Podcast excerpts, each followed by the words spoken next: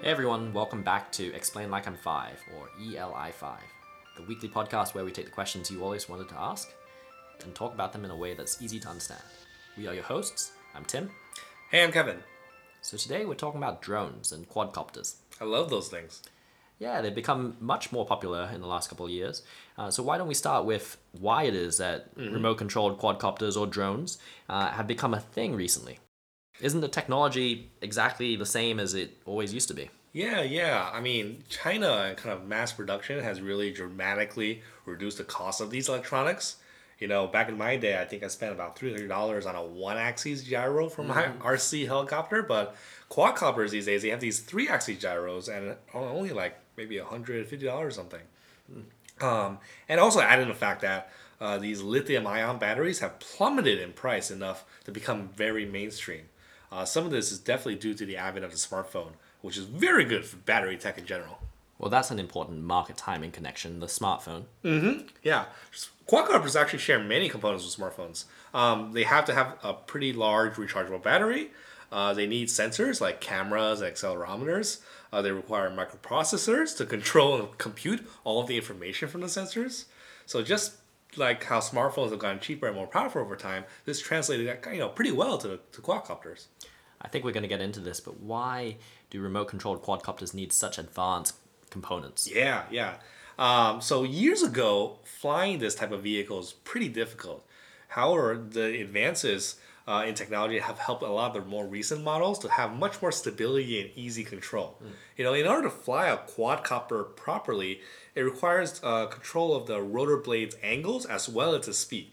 So these two elements allow all sorts of these fancy aerobatic stunts and tricks, right? Yep. So from an engineering perspective, RC quadcopters receive a lot more electronic assistance these days. Uh, because of that, they can remain stable in the air with little trouble, unlike a helicopter.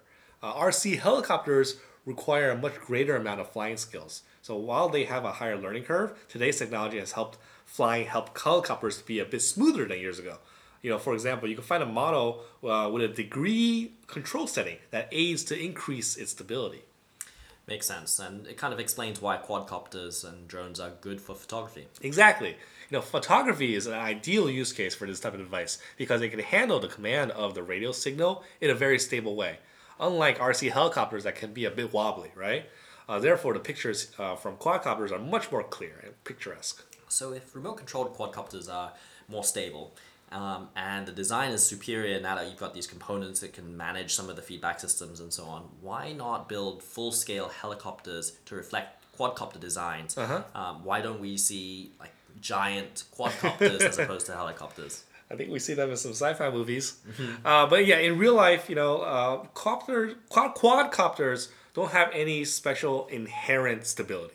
That's Yes, kind of the main yes. problem. You know, when you increase the power of one of the rotors to pitch, the increasing pitch will not do anything to the power difference and therefore the, the pitching moment.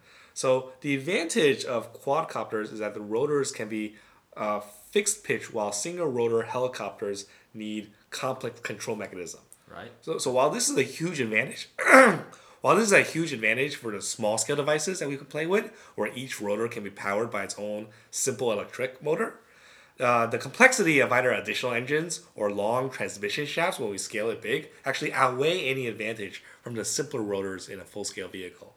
So basically, you know, as size increases, the fixed propeller quadcopters actually have more disadvantage than conventional helicopters. There are some large size quadcopters, right? Yes, yeah. Um, some of the earliest helicopter designs actually used a quadcopter approach uh, because it just kind of made sense back then. More rotors, more lift, right? Right. Uh, but it was pretty. It was dropped soon afterward because, like I said, it has a number of disadvantages. Uh, mostly because back then, uh, before computer controls, it required too much pilot work to maintain that level of stability. Uh, it's only because those RC or drone quadcopters are so small that most of the stability can be controlled by computers. You know, making a ton of these micro adjustments every second. Um, but when you scale it up, you know, even these days, computers that can help maintain the stability, it will take a lot more work as the instability also increases with that big size and heavy weight. And because you also increase the mass of the blades and thus the momentum, you know, making these adjustments take longer too. It's not it's just not as easy to make these small micro adjustments, which is the main advantage of the smaller size quadcopters. So would it help if a full-scale helicopter could use an electric motor like the small quadcopters? Yes, but this is another area where, again, as size increases, the disadvantages also increase. Hmm. So the reason is that when you scale like an airfoil up, the lift it produces increases with its area. Right. right. So that grows with the second power of size, right? But its weight actually increases with volume, which Got it. grows with the third power of size here. So Therefore, models have much more lift for weight and can afford simple but relatively heavy batteries, while full-size aircraft need like propulsion systems with much higher power density. I've also heard that there's a safety argument. Oh, of course. You know, if a if a multi-rotor flying machine fails, it fails pretty catastrophically. Uh, there's no gliding in a drone, uh, but a helicopter can actually glide. Ah, yes. Explain gliding in a helicopter. So, so in case of a power failure, helicopters can still glide to the ground and still land vertically using this thing called auto rotation. So, uh, since the rotor rate, rotating speed can't be changed without power, controlling the helicopter during such maneuver requires variable pitch rotor. So there goes the main advantage of quadcopters. Uh, so to end on the safety argument, helicopters are more human controllable, uh, but with a quadcopter, if the software has a bug or Uh-huh. if you unplug the battery, there's no hope. There's really no hope. You will just crash catastrophically. Well, what a great note to end on then.